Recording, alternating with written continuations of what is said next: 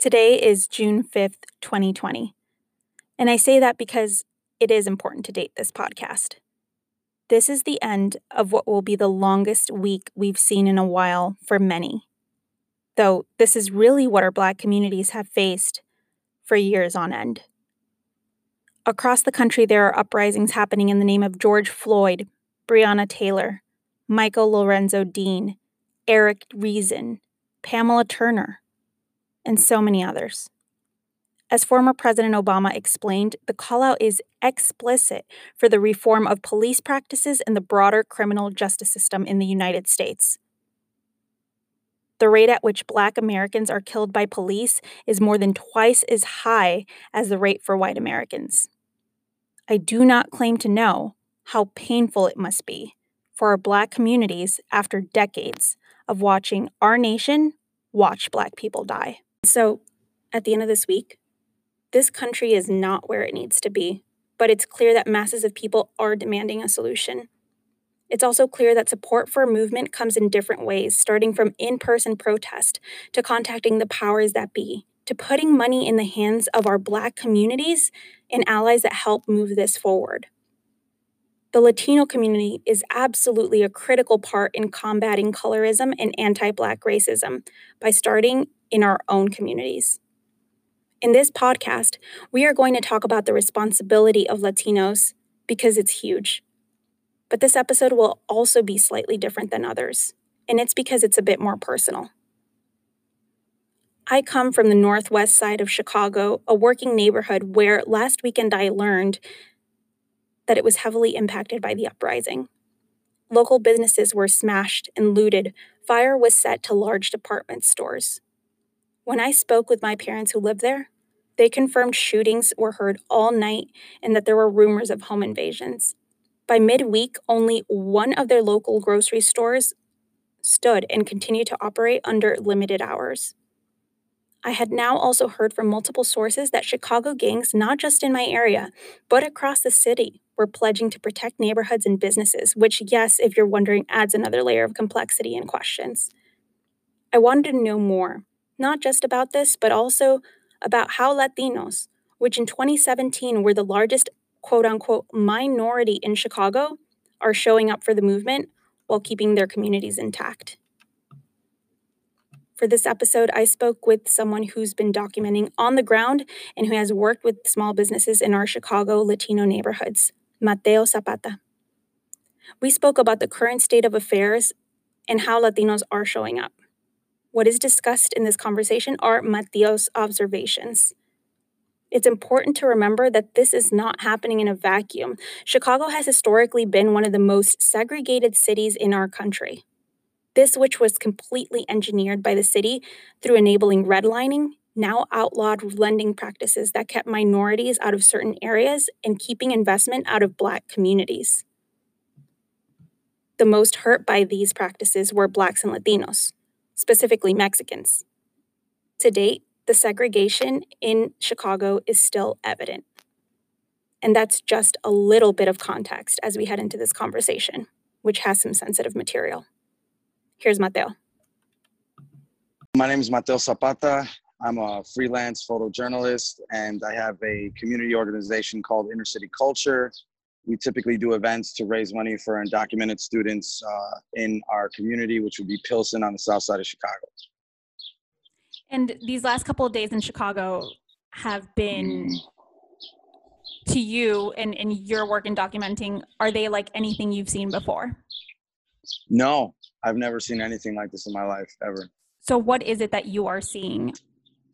Um, it began with protests all over the city, and then it turned into looting which then led into on the south side of Chicago specifically, like you know, a quasi gang race war that was explicitly orchestrated by CPD from Friday to Tuesday morning. There was um, all around shootouts, like I'm, you know, every 30 minutes at the top of every hour during the day, throughout the night. It, specifically in Little Village, it did pour out to Brighton Park. Cicero got really bad. Um, fortunately, yesterday, which would be Tuesday afternoon, evening, uh, some members declared a truce and they posted up a photo of them together. So there is an effort because of all of the violence that was taking place over the weekend and the Monday. There was an effort on behalf of like the OGs from each side to come together and express the need to make a truce and to have some sort of a peace agreement. So yeah, the the hope is that all the other surrounding sets will follow suit and things will de-escalate because so there was someone, people shot on both sides of that. Right. So for someone who's listening to this and they may not be acquainted with the Chicago area or otherwise aware, um, yeah, all of these sets that you mentioned, yeah, they're gangs on different parts of Chicago. Yeah. So I, I was speaking specifically about the South Side of Chicago. Basically, once the looting happened, a lot of the uh, predominantly Mexican neighborhoods, the gangs started to block off the streets. I believe the same thing is happening from what I saw this morning in Dyckman, um, in, over in New York. So basically, the neighborhood gangs and residents started to monitor, right, and and protect their communities all throughout the South Side. It happened in Pilsen, Little Village, back of the yards. Got pretty bad over the weekend, um, but things I think today have calmed down for the first day since last Friday. Mm-hmm. And so uh, there's there's a lot of complex layers going on, right? How is it that people are, you know, Pilsen, which has grown in, in La Villita, which have, you know, been pushed to the mm-hmm. forefront um, yeah. of, of, Chicago and Chicago neighborhoods and have gained more recognition. But even in Cicero, which is also predominantly Latino, how have you seen people are protecting small businesses, right? I'll be honest, it varies, right? There, there's some businesses um, like in Pilsen that are just boarding up, right? Their windows, they're expressing their support for Black Lives Matter um, on the boards that they're using on their businesses. They're literally spray painting, you know, Latinos for Black Lives Matter or just spray painting BLM and making it clear that, you know, regardless of whatever efforts there are to turn, you know, Latinos versus Blacks, that at the end of the day, a lot of us whether on the south side or the north side of Chicago, a lot of us Latinos support the black community, right? And we understand that the same system that targets them is the same system that incarcerates our immigrant children, right? And separates our families.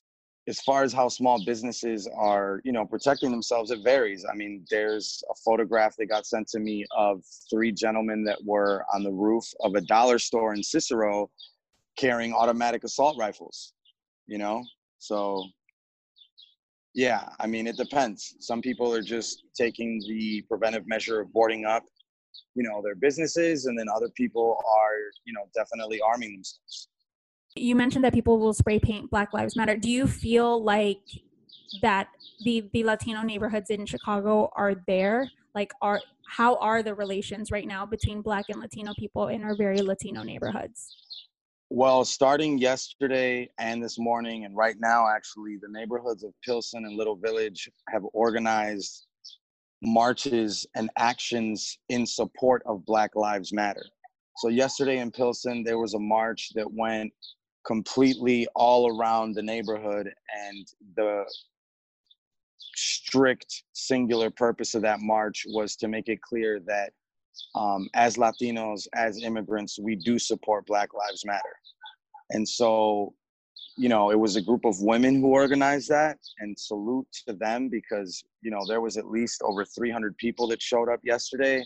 This morning, there was another demonstration in Little Village that had um, also a couple hundred people show up. And so, you know, residents are taking it upon themselves to show, right, the Black community that we do support their movement right now. And we do also completely believe that Black Lives Matter. There's no equivocation or doubt about that whatsoever. So these marches and actions, I think, are definitely going to put the right kind of energy out there to make it clear that the last thing that we need on the South Side during a pandemic and during everything that's occurring right now across the country is to have a conflict between Black and Brown communities Now, I think there's been a lot of um, awareness, uh, per- perhaps not to everybody, but to a lot of people, and a lot of uh, call out culture around the fact that some of these um, news outlets, especially the ones that our parents might digest who speak Spanish or our abuelos mm-hmm. who digest who may speak Spanish, don't provide the context um, when there's reporting on lootings. Um, so basically, for, for people who aren't there, for, for Latinos who are not there, and for for people in our own families who may not be there yeah how how do you suggest and this isn't like suggesting that you have the answer but how have you mm-hmm. seen slash yeah. or suggest people have that conversation with with people in their own family or in their own circles because it's clear that we're not all there i think the lack of a reflection of what our community looks like then translates into a complete distortion of what our narrative is, right? So the narratives that they report on the news are not the narratives that are occurring in our community because there is that disconnect, right? Um, I think that if some of these media outlets would hire people from their own communities, right, I think that there could be a clearer connection between what's occurring in the community and, you know, as opposed to what's not. But um, to your point or to answer your question uh, in regards to how to do that, I think it just starts at home. You know, we as the younger generation or whether we're the older generation, we need to have these conversations with people in our family, with our neighbors, with the people that are scared. You know, I just spoke to a group of students, um, you know, in Cicero, and they're terrified. You know, they're very confused and they the thing is that it's not about fear.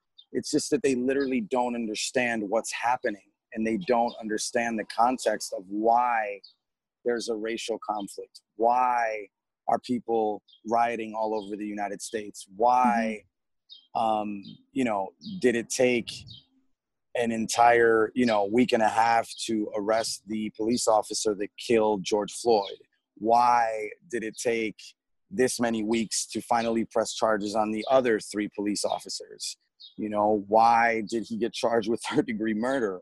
Why did you know minneapolis um, completely revolt right against uh, its its city you know? And so i think that you know while you have people that that do kind of know what's happening right while you have people that are on the ground and know what's going on while you have people that are in tune with what's really taking place unfortunately there's a lot of people in our community that just either don't know or don't understand so i think the best way to clear that is to you know make that conversation happen mm-hmm. Mm-hmm. to, to i mean within our within our communities to educate mm-hmm. i think i think is it yeah. um and to write the yeah. the mediums of communication that do exist um so final question for you here i mean it's inevitable what has already happened um, in in my neighborhood of hermosa and i know that in other neighborhoods as well um, a lot of small businesses have not been exempt from these lootings um, and so there are quite a few neighborhoods that their residents wake up and find that they are in a near food desert at the moment or or don't have access to all these small businesses that they did. How are people beginning recovery? How are they beginning cleanup? I, I know that chicago and one of the things that i love about chicago is they're very driven the commu- they're very community driven. And so people really pull together. Um, but but how how are small businesses addressing this? How is the community addressing this? Um hmm. From what I've seen, uh, you know, I'm gonna be honest with you. Um, I think some communities are gonna make it out of this, and I think that others are gonna have a very hard time recovering. Uh, I was on the west side over the weekend, um, and from what I saw um, on Saturday, sorry, Sunday night, what I saw Sunday evening, their community is completely destroyed I mean, there there is no standing business. Um, you know, you see people. Yeah, I mean, it was it was complete chaos from what I saw on the west side of Chicago, and the police were just there. They were parked down the block. They didn't do anything to stop it. You know, they I was in River North and there was I would say, you know, to stop the lootings? Yeah, yeah, yeah, yeah. I mean, there was definitely a, what I'm saying is that there was a disproportionate number, a disproportionate number of policemen protecting River North than protecting Little Village, Pilsen, back of the yards, West Lawn, Austin, Douglas Park. Um, you know, like I said, when I was in River North, that same Sunday night, there was maybe a hundred people protesting on the on the corner of North and Wells, which just for context, if people don't know, this is probably one of the wealthiest neighborhoods in the city of Chicago. Um, and for barely to have a hundred protest, a hundred protesters on the street, you literally had, I think, like the National Guard for one, well over 60 squad cars, which is manned at least two officers per squad car. And meanwhile, the West Side was left completely unprotected to the degree that their neighborhood is destroyed, you know, and I, I don't know when, how, or how soon that part of the city is going to seriously be able to recover. Um, you know, fortunately, um, you know, my community has, didn't go through that. You know, I think there were steps that residents took to avoid that from happening. And, uh, you know, I'm thankful for all of the members of my community that that stepped up and, and that you know used dumpsters to close streets off and literally did not let any traffic through from anyone that was not a resident. Um, you know unfortunately not you know a lot of communities in chicago don't have the structure and don't have the leadership to organize that way. You know the saddest thing about the entire race conflict that took place over the past weekend is that there wasn't a single politician, whether black or Latino, that spoke about the issue on the south side of Chicago. There was not a single elected official that addressed the multiple around the clock shootouts that were taking place in their own communities. And I think that the lack of leadership um, has different impacts on different communities, right? Some communities just, you know, have been conditioned systematically because of the lack of leadership, because of the lack of community building. And, you know, that just unfortunately resulted in chaos. You know, I think that Pilsen, there's a lot of us, not just myself at all, but there's an entire large group of people, whether young or old, you know, Mexican, Puerto Rican, um, you know, black, uh, that have worked tirelessly, right, to to build community here. And so I think that, you know, there is, uh, you know, a large group of people, and there's a lot of leaders here um, that have started from the ground up who aren't elected officials, by the way, just residents, right? Um, that do their thing. And I think that because of that, you know, there was a, a, collective effort, you know, to just make sure that our communities wouldn't be right impacted or destroyed. And it's just, you know, as great as that is, it's just it's it's more sad than anything because it just shows you the disparity, right, with other communities, and it it really draws the line in the sand and showing you how some how a lot of you know black communities in Chicago are completely under resourced and just um, you know, not protected, whether it's by their own, you know, elected officials or whether it's by the city. I mean, you know, CPD completely stood by, you know, while while that part of the city got destroyed. Yeah, no, I mean, I think you make a very good point. Chicago being one of the most segregated cities in the country, and it's a, a history yeah. that, you know, a very deeply ingrained his, history that still is very relevant today um, from it's the story of the haves and the have-nots, and it and it runs layers, not only racially but monetarily and in terms oh, of resources. Sure. Definitely, definitely. Um, so how are how are you feeling you know like in in terms of like it's really hard to to to figure out what what hope looks like right now or if that is, is even a word we we look at it's it's it's more like what what do we do right now to help our communities because our communities are bleeding. I mean it's hard you know Mhm. it, it's it's frustrating to see the friends i have that live in little village that are going through what they're going through that had to go through what they did this weekend. You know i got i got friends that got shot at you know what i mean? Like that doesn't that doesn't feel good you know? That's not a good you know we all grew up around that that kind of environment and to then have to revert to experiencing that again as Right. adults is it's almost like like borderline PTSD. You know what I'm saying? So it's not. It's definitely not a good feeling. But you know, I think that at least for where I live on the south side of Chicago, I think that it just has to be made clear that you know, as Latinos, as immigrants, as Mexicans, you know, I'm from. I was born in Colombia. I'm half Chilean. I completely support the black community.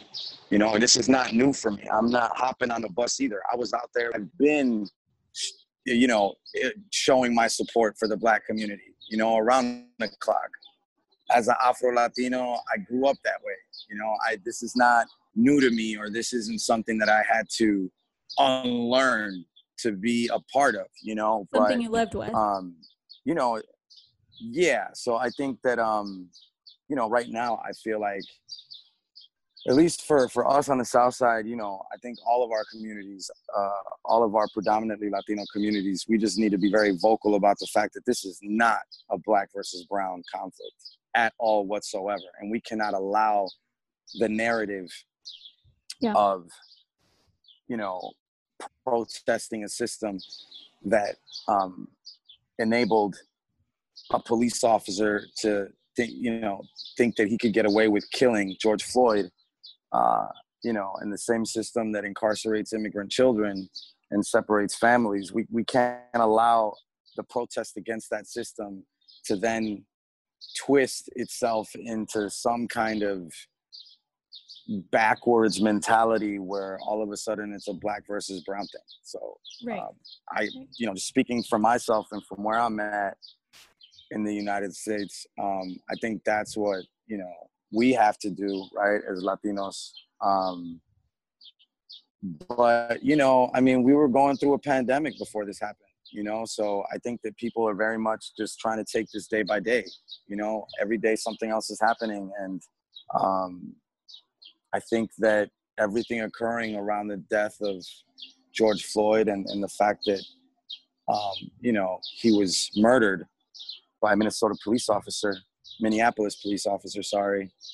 Um, I think it just goes to show that I mean there is a systematic problem in this country and it needs to get addressed from the top down and from the ground up. Thank you, Mateo. I hear you completely, and I agree. We have a lot of work to do. Now, as for anyone wondering how we can help these communities that have been impacted by the uprisings and are in working class or lower class neighborhoods, I'll be posting some resources on Moneda Moves. Please follow us, stay tuned, and we will see you next week.